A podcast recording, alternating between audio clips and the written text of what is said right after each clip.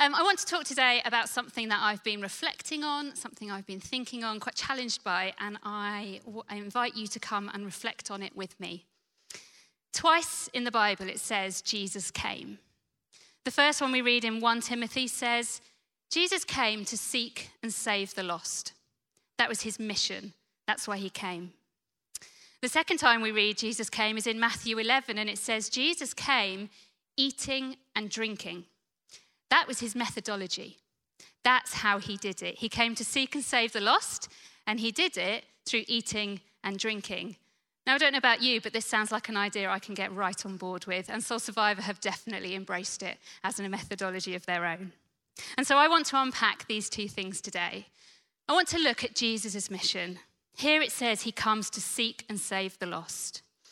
People who are lost aren't immoral, they're not bad, they're not unintelligent, most people who are lost don't intend to be lost. It's not usually your intention to be lost. And you are usually searching, looking for the right path, looking for the path to the right destination.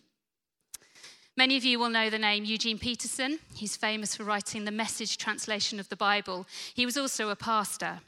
His son said that his father only actually had one message God loves you, He's on your side, He's coming after you, He's relentless. That's Jesus' mission. If you're here today and you don't know Jesus, know that God's mission is that you would know and experience his unrelenting, unconditional love. If you're here today and you have already experienced that love and you know it, then Jesus invites you to play a part in his mission. His mission to help people find their way back to a life giving, life restoring relationship with God. We are invited to play a part in this mission of Jesus. There's a famous verse in Matthew 28, verse 18. We know it as the Great Commission. And Jesus says, Go and make disciples of all nations, baptizing them in the name of the Father and the Son and the Holy Spirit, and teaching them to obey everything I have commanded you. So, this is Jesus' mission, and we're invited to play a part. But we read in the Bible that Jesus has this very simple methodology. Jesus came eating and drinking. It's very simple, and I think it's very exciting. Jesus walked people into his kingdom one meal at a time. In the New Testament, we see that the gospel spread from home to home and from table to table, and it spread in its fastest rate in history. There was no marketing campaign, there was no social media manager, there was no clickbait Instagram post to grab everybody in. The good news of Jesus spread from home to home, from table to table, through eating and drinking. This was his method. And as I say, I believe it's one that we can happily and easily adopt as our own. The word for this methodology, this word for eating and drinking in the Bible, it talks about hospitality. It's a huge theme throughout the New Testament. In 1 Peter, it says, Be eager to show hospitality without grumbling. That's particularly tricky for those of us who are introverts here. In Hebrews 13, it says, Do not forget to practice hospitality to strangers. So, hospitality is ordinary, but it's full of potential. And I'm going to unpack this a little bit more a bit further on, but just before we start, I want to be really clear that what we're talking about here is hospitality, not entertainment. Many people would say, I have the gift of hospitality, and what they mean is, I enjoy hosting dinner parties for my friends. And there's nothing wrong with that. I love hosting dinner parties for my friends. But the hospitality that Jesus talks about was different. When we think of entertainment, we think of good housekeeping. We think of matching dinner sets, beautifully decorated homes. We think of a good range of recipes up our sleeve to, um, to impress everybody. But that's not hospitality, that's entertainment. The hospitality that Jesus talked about was radically different. It was about open homes, it was about open invitations, it was about storytelling, and it was from home to home and from life to life. The word hospitality in the Greek is philoxenia. Philo means love, and xenia is the outsider, the stranger, the foreigner. We're familiar with xenophobia, the fear of the stranger, the fear of the outsider. But here Jesus has this incredible concept of hospitality, the welcome, the love of the stranger. And so that's what hospitality is it's the love of the outsider, it's a welcome. Now, immediately, some of you are sitting here thinking of loads of reasons why you can't engage in this or this isn't for me, and for really good reasons. Perhaps you still live with your family. Perhaps you have a small flat. Perhaps you live in a house share with housemates who haven't discovered the joy of washing up and making the bed. Perhaps you have small children. But actually, hospitality isn't about having a great house or matching dinner plates or even enough space. Hospitality essentially is an attitude. It's a heart posture. Hospitality is welcome. Hospitality is an invitation to do life together. Hospitality is your opportunity to share your experience of a God filled life. This is something I'm really passionate about, and I believe it's something really simple for us all to all engage in. And I believe it works. It worked in the first century when Jesus was eating and drinking with people in order to bring them into his kingdom. But I also believe it's an incredible strategy, methodology for 2022. I live on the Meriden. For those of you who aren't local, the Meriden is a council estate about five minutes that way over the A41. And um, I've lived there for about 12 years. I'm now on my fifth address. Um, I basically move postcode one digit at a time, and the utility companies absolutely hate me. The uh, worst time was when I literally moved over the door and they could not get over the, over the road, sorry. They could not get their heads around the fact that this was a different address, but everything was pretty much the same. Anyway, I've lived there for 12 years. And I absolutely love the people on the Meriden. I absolutely love the community that is there. And I love the fact that I get to spend time and meet people that I would not normally have had the chance to meet had I not intentionally moved there. And 12 years ago, my friend had a room, so I moved in and I set about finding ways to share my experience with a God filled life with others. And I discovered pretty early on the challenge was about time, making time if we want to look at practicing hospitality, welcoming the stranger, the, you know, as Jesus did, it's about having time, making yourself available to chat, not constantly rushing off. I felt the challenge that I needed to be interruptible, not so busy that I couldn't stop for a chat at the gate, not so busy that I couldn't make time for a, for a cup of tea with the old lady next door. But as I began to make time, I began to know faces. And then faces became names, and then people began to share their stories, and I began to share my own. And before long, my neighbors became my friends, and those friends actually became like extended family. And I had the opportunity to share my experience of a God filled life, and I had a lot of fun along the way. I believe that the hospitality that Jesus demonstrated is something that we can all embrace in lots of different ways. So now I've set the scene. I want to unpack a few things in a bit more detail. I want to look at the why, I want to look at the how, and I want to look at a few practicalities. So, first of all, why? If God's mission is to draw people back to Himself, why is this so important? Well, I don't want to set a really low tone, but we're all aware that for a long time we have lived in a culture and a world that is broken and hurting. We are surrounded by people who are seeking peace, longing for belonging, looking for acceptance. And most significantly, and something I'm really aware, uh, aware of right now, something that has kind of led me to bringing this tonight, just so aware of how lonely people are. We live in a culture of people who are so incredibly lonely. We know that loneliness has become a serious blight on our culture. Depression and anxiety are increasingly linked to loneliness, and people are not engaged in real relationships. Here's some stats from before the pandemic, pre 2020. A government survey said that 86% of millennials People in their 20s and 30s, people in their prime of life, perhaps some of you here fall in that bracket. 86% of millennials say that they feel lonely on a consistent basis. Age Concern published a study that said in the UK, three quarters of people over the age of 65, three quarters of them eat alone on a daily basis. A 2017 study showed that lacking social connection is the equivalent of smoking 15 cigarettes a day. it has actual health implications. And this isn't just a national problem. We know it's very pertinent to Watford as well. Recently, the mayor of Watford, Peter Taylor, he cited loneliness as the second biggest problem in Watford after parking.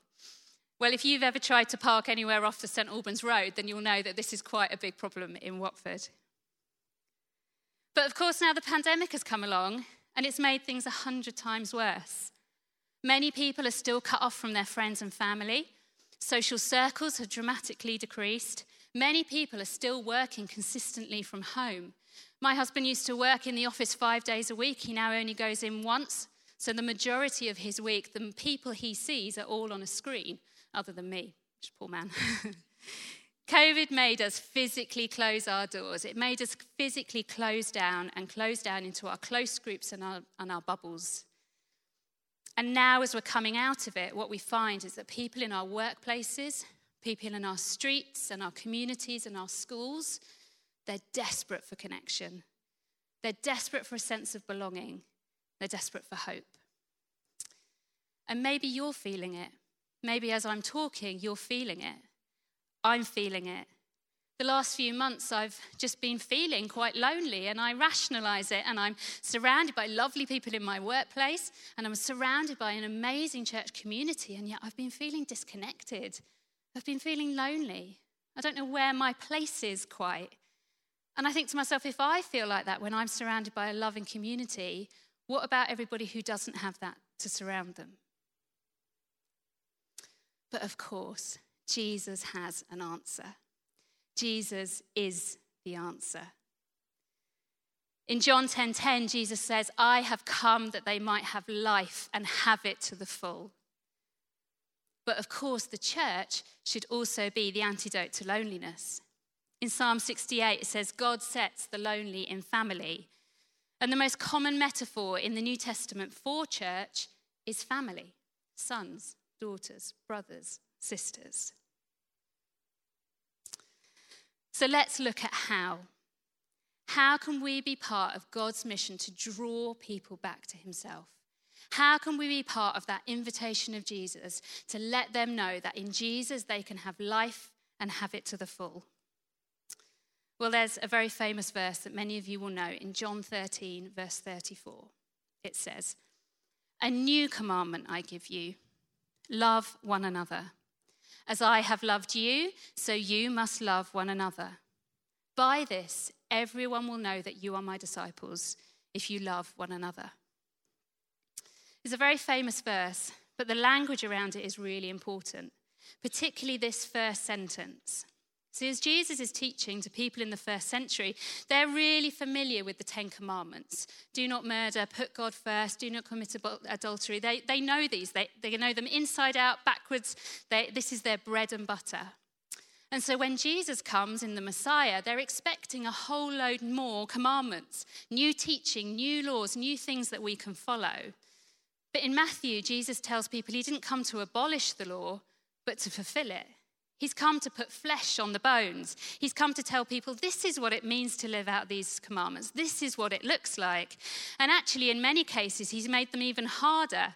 In Matthew 5, it says, You have heard it said, Do not commit adultery. I say to you, even if you look at someone lustfully, you have already committed adultery in your heart.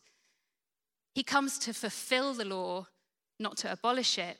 But here, in this verse, he says, A new commandment at this point, everyone is all ears. He has got a captive audience. A new commandment. We love commandments. We know what to do with a commandment. He has got everyone's attention and he says, Love one another. This is what you're to do. This is the only new teaching, the only new commandment he brings. And what does he say? Love each other. I love the simplicity of that. I love that Jesus teaches us that as we begin to love people, they will discover Jesus. So we start by finding people. We ask the Holy Spirit to highlight someone to us, not projects, not Instagram worthy causes, but people. People in your everyday who are lonely, people in your everyday who are hurt and desperate to know the love of Jesus. And when we find them, we begin to listen to their story. We find the story behind the stereotype. And we host a space where the Holy Spirit can begin to be at work. We begin conversations that are not focused on ourselves, but focused on others. And we pray that Jesus would be revealed. I adore this quote from Henri Nouwen.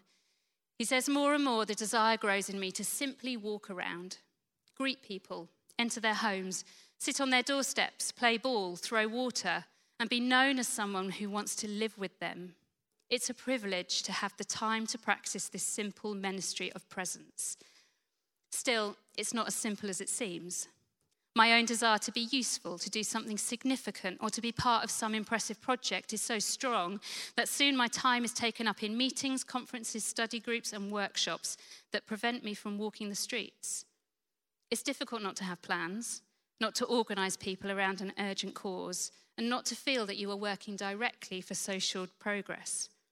But I wonder more and more if the first thing shouldn't be to know people by name, to eat and drink with them, to listen to their story, and to tell your own, and to let them know with words, handshakes, and hugs that you do not simply like them, but truly love them. The key to loving Jesus, it would seem, is letting people into our lives, to listen to their story and to tell our own, and to do life with people. That's what Jesus did with the disciples. Yes, there were these amazing um, teachings and times of miracles, but actually, Jesus did life with his disciples. There must have been an awful lot of mundane and an awful lot of boring as they were walking between the towns and the villages. I wonder if there was some version of first century I Spy to fill the time. But actually, Jesus did that. He did life with his disciples. As we love people, they encounter Jesus. They encounter a God of hope, a God of peace, and broken lives are made new. Gonna, there's a quote that kickstarted all of this in me again. The reason I've been reflecting on it recently, I found this quote and I absolutely love it. And I, I hadn't seen it for a couple of years and it really challenged me. It's by a Christian poet and she writes under L.R. Knost Do not be dismayed by the brokenness of the world. All things break, all things can be mended. Not with time, as they say, but with intention. So go, love intentionally, love extravagantly, love unconditionally. The broken world waits in darkness for the light that is in you.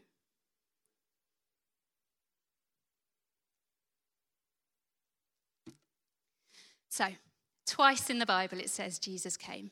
Jesus came to seek and save the lost. That was his mission. Jesus came eating and drinking. That was his methodology. And with the time I have left, I just want to look a little bit at the practicalities. How do we love people that they might know Jesus? And what about the practicalities of hospitality that I hinted at at the beginning? Well, first of all, this love that Jesus asks us to show people, it's not an ordinary love. We are to love like Jesus loved. The New Testament continues to flesh this out in great detail. There's lots of verses, but there's a particularly famous verse in 1 Corinthians 13 about love. And lots of you will know it. As I say 1 Corinthians 13, a few of you will go, Oh, I've heard that before, particularly if you've been to a wedding. Got a little fun fact for you. I don't know if there is an award for how many times you can be the reader at a wedding, but if so, I win. Because it's not five readings, it's not 10 readings. I'm up to 15 readings at weddings, different weddings, which is, of course, an absolute privilege. I think it's because I've got good diction and you can trust me to say it well. But yes, I've been asked 15 different times to read a passage at a wedding, which, as I say, is an absolute honour. But I often get given this verse on love. And it's, it's a lovely verse on love, it's an incredible verse on love. But to only read this verse within the context of two people is to completely take it out of context and to misunderstand what Jesus was teaching. This is what it says Love is patient, love is kind. It does not envy, it does not boast, it is not proud. It does not dishonor others, and it is not self seeking. It's not easily angered, and it keeps no record of wrongs. Love does not delight in evil, but rejoices with the truth. It always protects, always trusts, always hopes, always perseveres. Love never fails. This verse is telling us how we are to love the people in our communities, even the annoying ones. So if I was to read this verse in the context of my workplace or where I live or the different people that I surround myself with, what we're saying is Love is kind to my 90 year old neighbor who shouts at any of my friends and family who dare to park outside her house. Love does not envy my neighbor who's getting free housing. Love keeps no record of wrongs of the amount of money I've lent out with the promise it will come back next week and it never does. Love always perseveres, even on the 15th attempt of trying. But this is how we're to love. Jesus says, This is how you are to love. And it isn't always easy. Sometimes it's challenging, sometimes it's uncomfortable, sometimes it pushes our boundaries. But I always ask myself, what would Jesus do? In a room full of people from different walks of life, whose table would Jesus sit at? In a street full of people from all over with all different stories to tell, whose, whose house would Jesus go to first? Well, we know from the Bible he would go to the house of the lonely, the hurting, the struggling, those in pain, that's where he'd go. And so when he asks us to love, we know that this is what Jesus would do. But Jesus is also genius because this is an incredibly clever plan. Because we all know that love is reciprocal. There's no hierarchy in love. Love isn't a one way thing. Did I say love isn't reciprocal? Love is reciprocal. There's no hierarchy. And often, as we go to love people, we get back just as much as we get in, as we put in. I felt such a connection, and I've had so much fun as I've spent time with a huge range of different people. I've received love and friendship as I've gone to love people like Jesus loved, but I've also seen lives changed as people encounter the unconditional, extravagant love of God. And I reflect that one of the reasons I've been feeling a bit lonely recently is because of COVID and everything that's going on. I'm not able to love and practice hospitality in the way that I once did, and I'm feeling it. I feel that I've lost that connection because it's such a genius plan of Jesus. Jesus came eating and drinking. Radically ordinary hospitality was central to the way of Jesus. Do not forget to practice hospitality to strangers, it says in Hebrews 13. So, as I finish, I just want to look really briefly at what that might look like for us in Watford in 2022. As I said earlier, this eating and drinking methodology, the way that Jesus did it, we call it hospitality, and it's not entertainment. There's a church leader from a church in America in Portland called John Mark Comer. He unpacks some of this hospitality stuff brilliantly, and, uh, and he has uh, laid out the difference between entertainment and hospitality that I want to share with you now. Entertainment is exclusion, it's the invitation of the in crowd, but hospitality is inclusion. It's an open table where all are welcome. Entertainment is showing off. It's the home I have, it's what I can buy, it's the furnishings I own. But hospitality is service, it's tangible acts of love.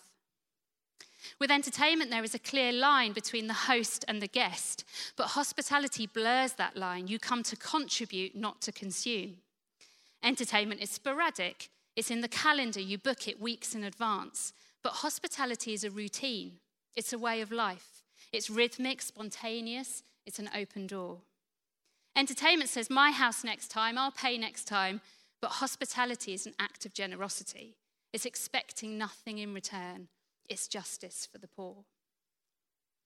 When my friend and I started to look to gather our neighbours all those years ago when I first moved um, to where I was, there were some practical challenges, but I knew I needed to make time. I knew I needed to be interruptible. And then we just started to find reasons to gather any reason, any excuse. I think we gathered because it was snowing. I think we gathered because it was the Queen's birthday. I think we gathered because it was Wimbledon. And we started off in communal spaces. We had this weird shared garden that had been broken up into little sections. So when the weather was nice, we'd go there. When the weather wasn't so nice, we'd meet in communal hallways and everyone would bring a camping chair.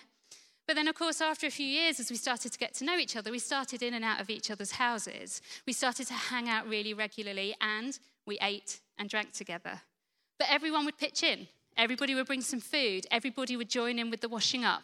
Everybody who came to my house knew where the plates and the bowls and the cutlery went because it wasn't entertainment, it was hospitality, and vice versa in their house. We ended up calling it family dinner because in a family, everybody pitches in, everybody kind of joins in. There's no separation between the host and the guest. And it was a small flat, so it was impractical sometimes. It was quite often very messy, not very good with mess, but it didn't matter because we had the joy of sharing the difference that Jesus made in our lives.